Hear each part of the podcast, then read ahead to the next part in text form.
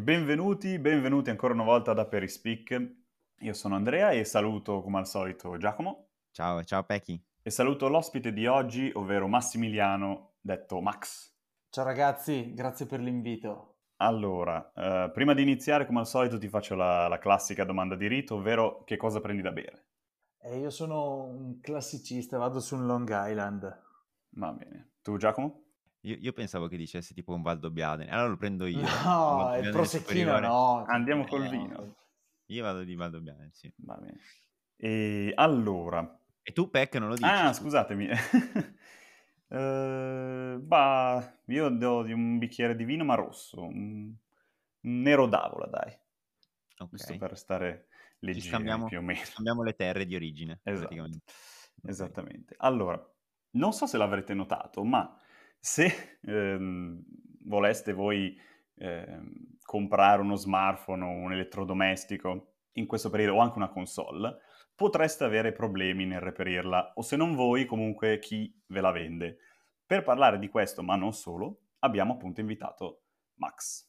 Esatto, perché questo tema è un tema davvero vastissimo e trovare quelle che sono le cause non è assolutamente semplice e probabilmente, o anzi sicuramente, non è semplicemente una causa, ma sono diversi fattori che tutti insieme hanno comportato questa situazione contingente.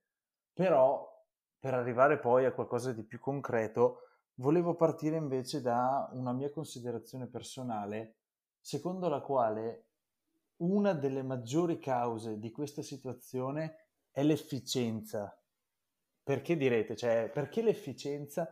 Perché eh, la società in questi ultimi decenni sta puntando a un efficientamento di tutti i processi produttivi, sia industriali che manifatturieri, che eh, legati alla pubblica amministrazione, agli uffici, alla consulenza e a mio modo di vedere, detto che è giusto cercare un'efficienza ma entro certi limiti, perché l'esternalizzare tutto porta a una carenza di competenze, a uh, un estremizzare ad esempio la logistica, il just in time che viene uh, davvero molto molto perseguito uh, da tutte le aziende ormai, cosa ha portato? A riduzione di stock in tutti quelli che sono i magazzini nel vecchio continente, ma anche negli Stati Uniti e um, cercando di ridurre sempre i costi per raggiungere questa fantomatica efficienza,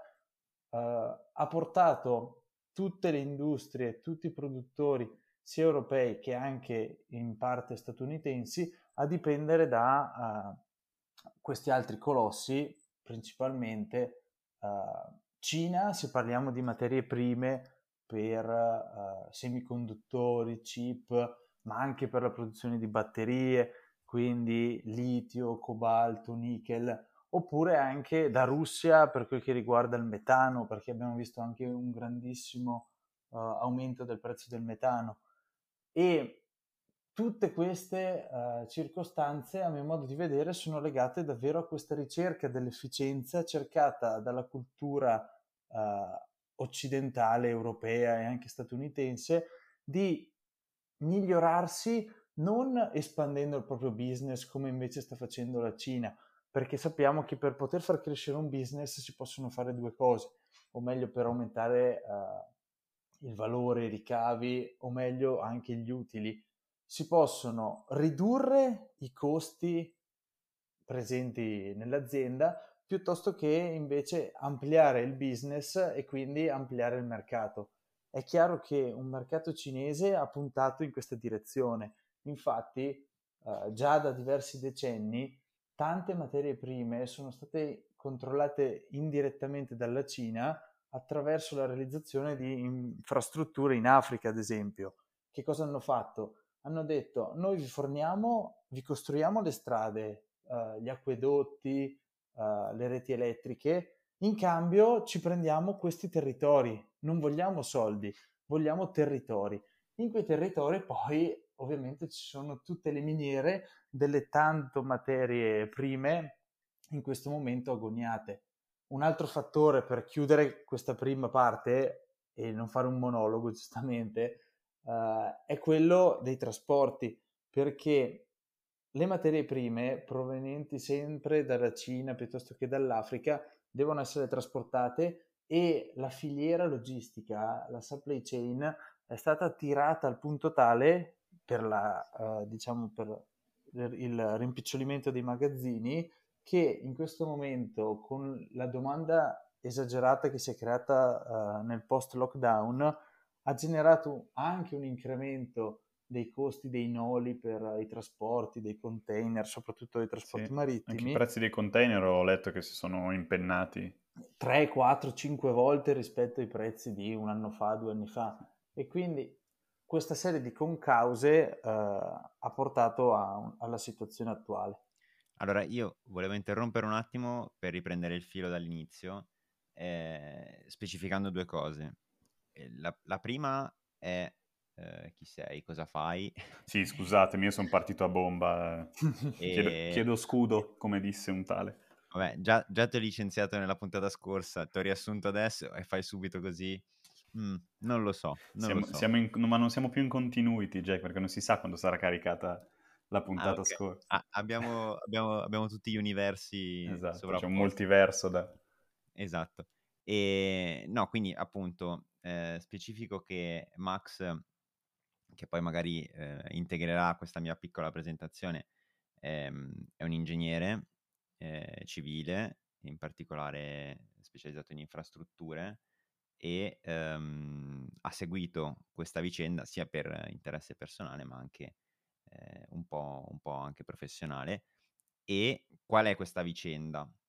Questa vicenda di cui stiamo parlando è il fatto che in seguito alla crisi del Covid, ma non solo, appunto, come stava eh, specificando Max, eh, sono spariti dalla circolazione tantissimi componenti delle, delle, degli oggetti di uso comune, eh, come per esempio appunto il silicio, eh, delle terre rare, il litio eh, e tutte queste, mh, queste, materie che compongono gran parte dell'elettronica, eh, ma non solo, e che fanno parte di oggetti come le automobili, come specificava Peck, eh, o le console.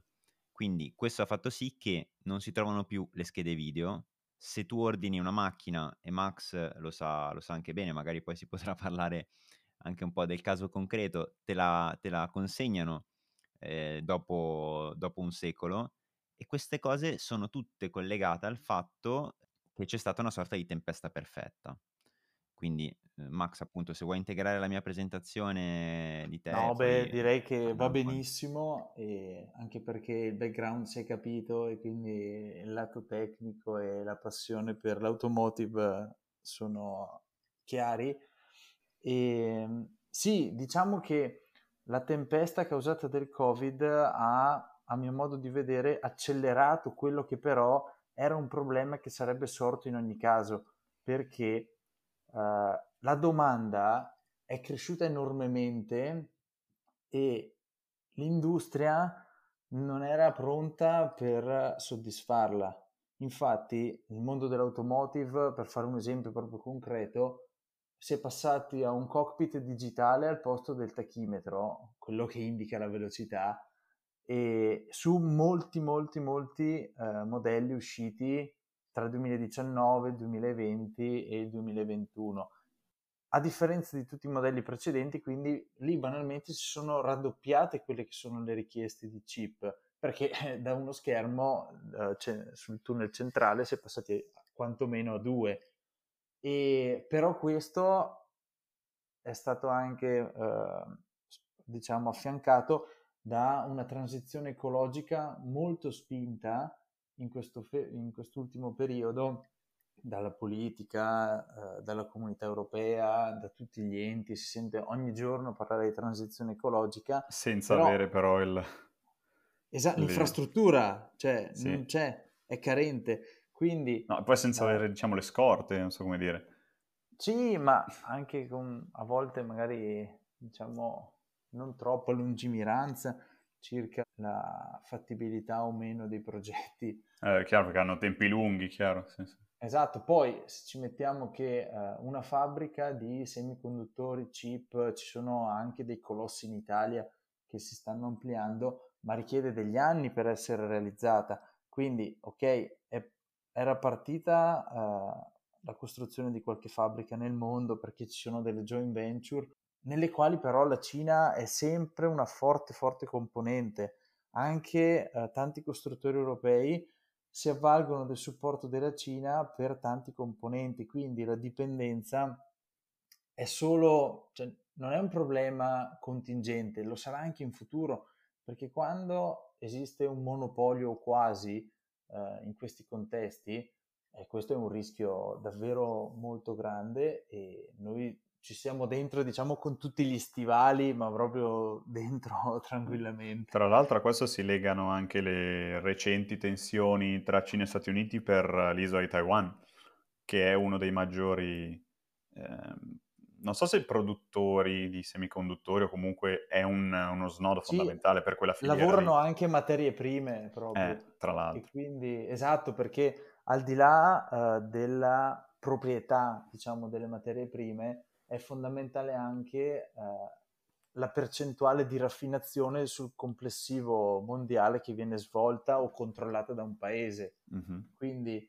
uh, sì, la Cina è molto forte anche su questo campo qui Perciò cioè io non la vedo proprio una situazione che andrà a concludersi nel breve. Sicuramente con l'anno prossimo, uh, soprattutto secondo me secondo semestre, verso la fine, la situazione andrà un po' uh, a migliorare con una, ovviamente la necessità di smaltire il backlog che è stato accumulato a partire dall'anno scorso, poi anche quest'anno, perché ovviamente i fermi delle fabbriche durante i mesi del lockdown sono stati proprio il colpo di grazia su questa situazione già traballante prima e peggiorata poi dalla pandemia. Però quello che a mio modo di vedere, eh, poi vabbè se ci sono dubbi eh, si può scendere un po' più sul tecnico, però quello che bisognerebbe cercare eh, in questo momento è riappropriarsi delle competenze necessarie per poter affrontare il futuro prossimo, non la situazione corrente. Mi spiego meglio. Esiste un costruttore italiano, non facciamo nomi, eh, nell'ambito dell'automotive, che eh, sta aprendo, o, sì, sta realizzando eh, la prima fabbrica di batterie in Italia.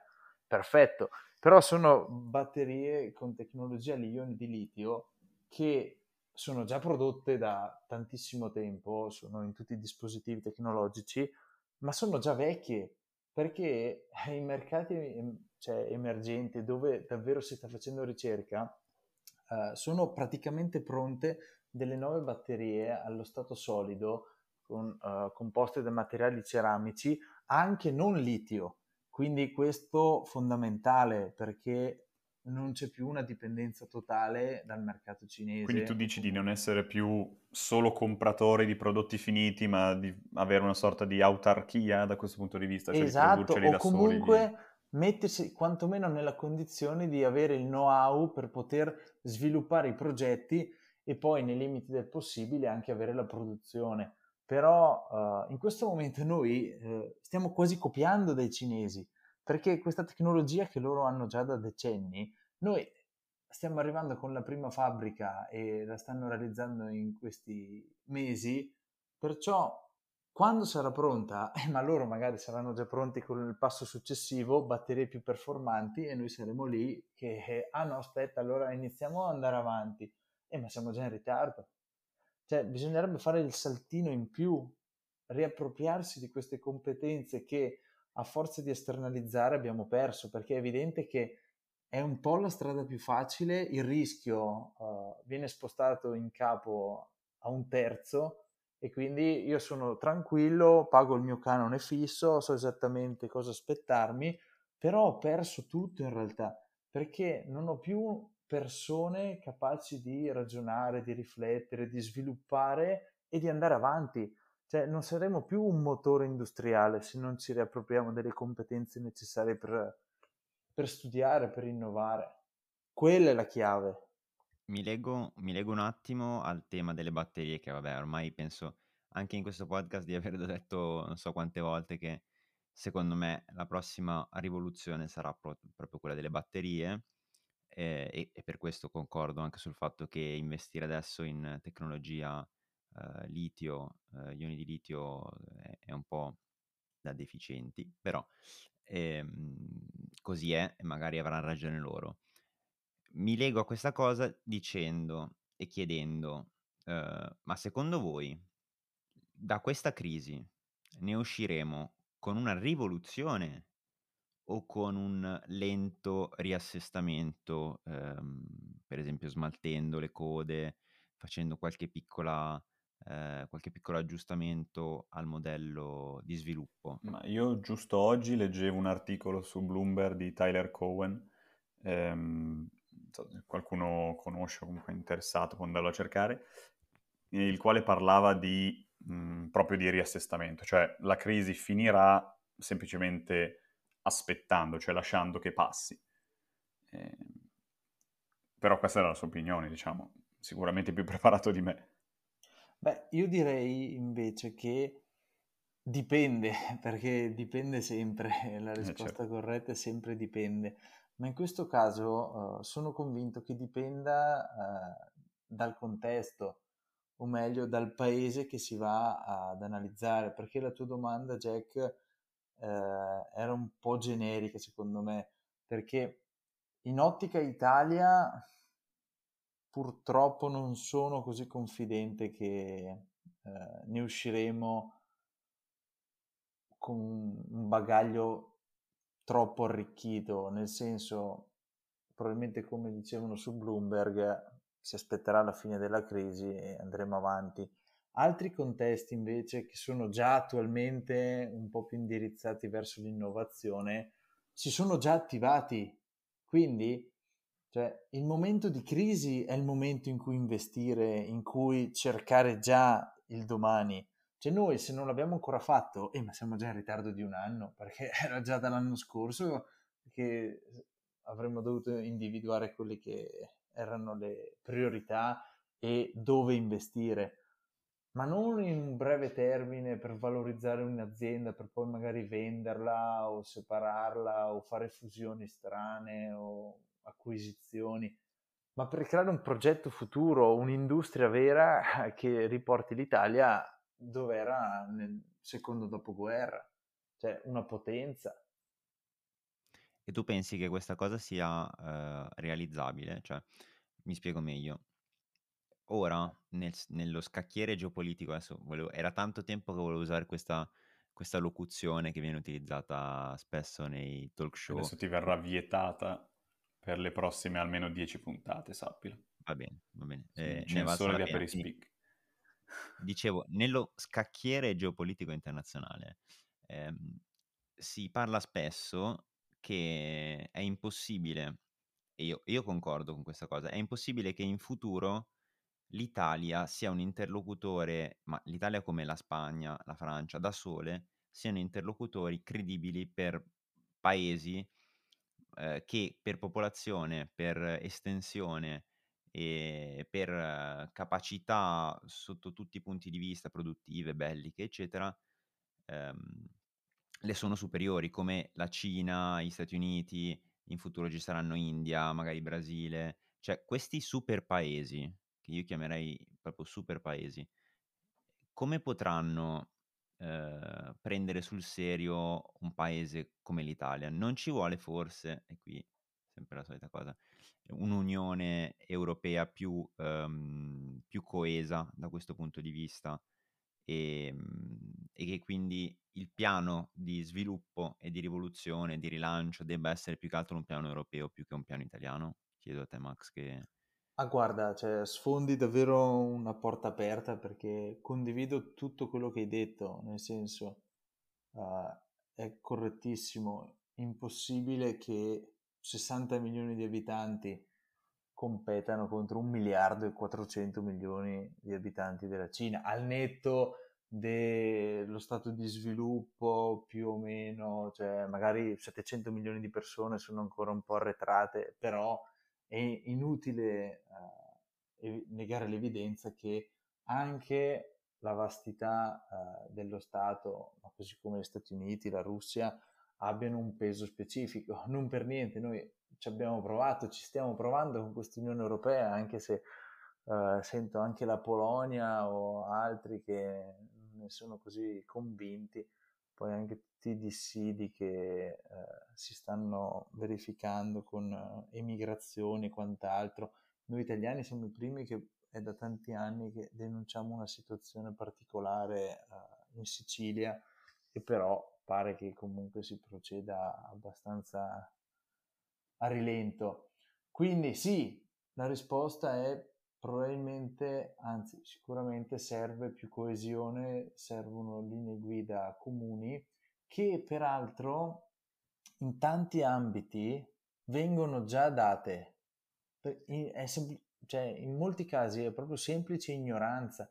Io posso portare un esempio dei trasporti ma ci sono uh, dei progetti, il progetto della TEN, eh, soprattutto la TNT, la Trans-European Network Transport, uh, che prevede la uh, realizzazione entro determinate scadenze che sono state prefissate e adesso stanno per essere aggiornate nel mese di dicembre, prevede una realizzazione di corridoi di trasporto per tutta l'Unione Europea Cosa vuol dire? Che non ho più, ad esempio, una 1 che va da uh, Milano a Roma, ma avrò una, una, dorsale che parte dal nord Europa e arriva al sud Italia. Questo, per fare un semplice esempio, che tanti progetti vengono già portati avanti, esistono, ma per ignoranza e per poco senso di comunità, senso di unione che tuttora c'è, uh, fanno fatica a emergere proprio secondo me nelle scuole bisognerebbe spingere di più su questo sentimento. Eh, noi non siamo usciti da tantissimo uh, dagli ambiti scolastici e non viene percepita così tanto l'unione, cosa secondo me appunto molto sbagliata e su cui è fondamentale lavorare per poter competere mettendo anche magari da parte alcune volte dei nazionalismi o assumendo, cioè rimanendo un po' umili dicendo ok, guardiamo loro che comunque sono bravi, è da un po' di tempo che sono il motore, ci stanno definendo delle linee guida, ma magari stiamo anche un po' zitti, impariamo da loro, dopo un po' di tempo la famosa gavetta, magari rialziamo la testa e proviamo a parlarci. Però se no essere sempre orgogliosi e eh, andare avanti con testardaggine, cioè probabilmente no, non ci permetterebbe di, non ci permetterà di migliorare. E con questo bel messaggio direi che eh, possiamo chiudere la conversazione di oggi che è stata super interessante, diciamo sarebbe potuta essere molto ampliata, molto più lunga. Eh, ma magari faremo una, un sì, proseguio noi creiamo, creiamo il desiderio, esatto. non è che possiamo Cre- esaudire tutto subito. Creiamo il treno dell'hype. Il treno dell'hype. sul treno dell'hype. Venite con noi. E, e se volete, io non, non, lo dico quasi mai, però appunto eh, questa volta mi ricordo di dirlo. Allora, se volete commentare le, le puntate potete farlo su aperi.speak eh, Instagram o se no appunto eh, scriverci in privato per chi ci conoscesse e quindi suggerirci magari eh, qualche puntata da ampliare o dei commenti positivi o negativi. Max non si offenderà. Eh, no, scherzo. ok, no, allora, siamo tanto. aperti al confronto. No aperti problem. al confronto e coi guantoni. esatto. allora, armati e aperti al confronto. Armati e aperti al confronto. Allora, ringrazio Max per questa, per questa bella chiacchierata. Grazie a voi. E ringrazio Peck che è sempre qui al mio fianco, eh, nonostante io lo cacci dalla porta, dalla finestra, ovunque lui ritorna come Barney. Mi cacci dalla porta e rientro dalla finestra. Sì, stavo a dire Barney Stinson, in realtà è Barney dei Simpson. Vabbè. Eh, Va bene anche Barney Stinson. Va bene anche Barney Stinson, approvato. Va bene, grazie mille a tutti. Alla prossima. E alla prossima. Ciao. Ciao ragazzi. Ciao a tutti.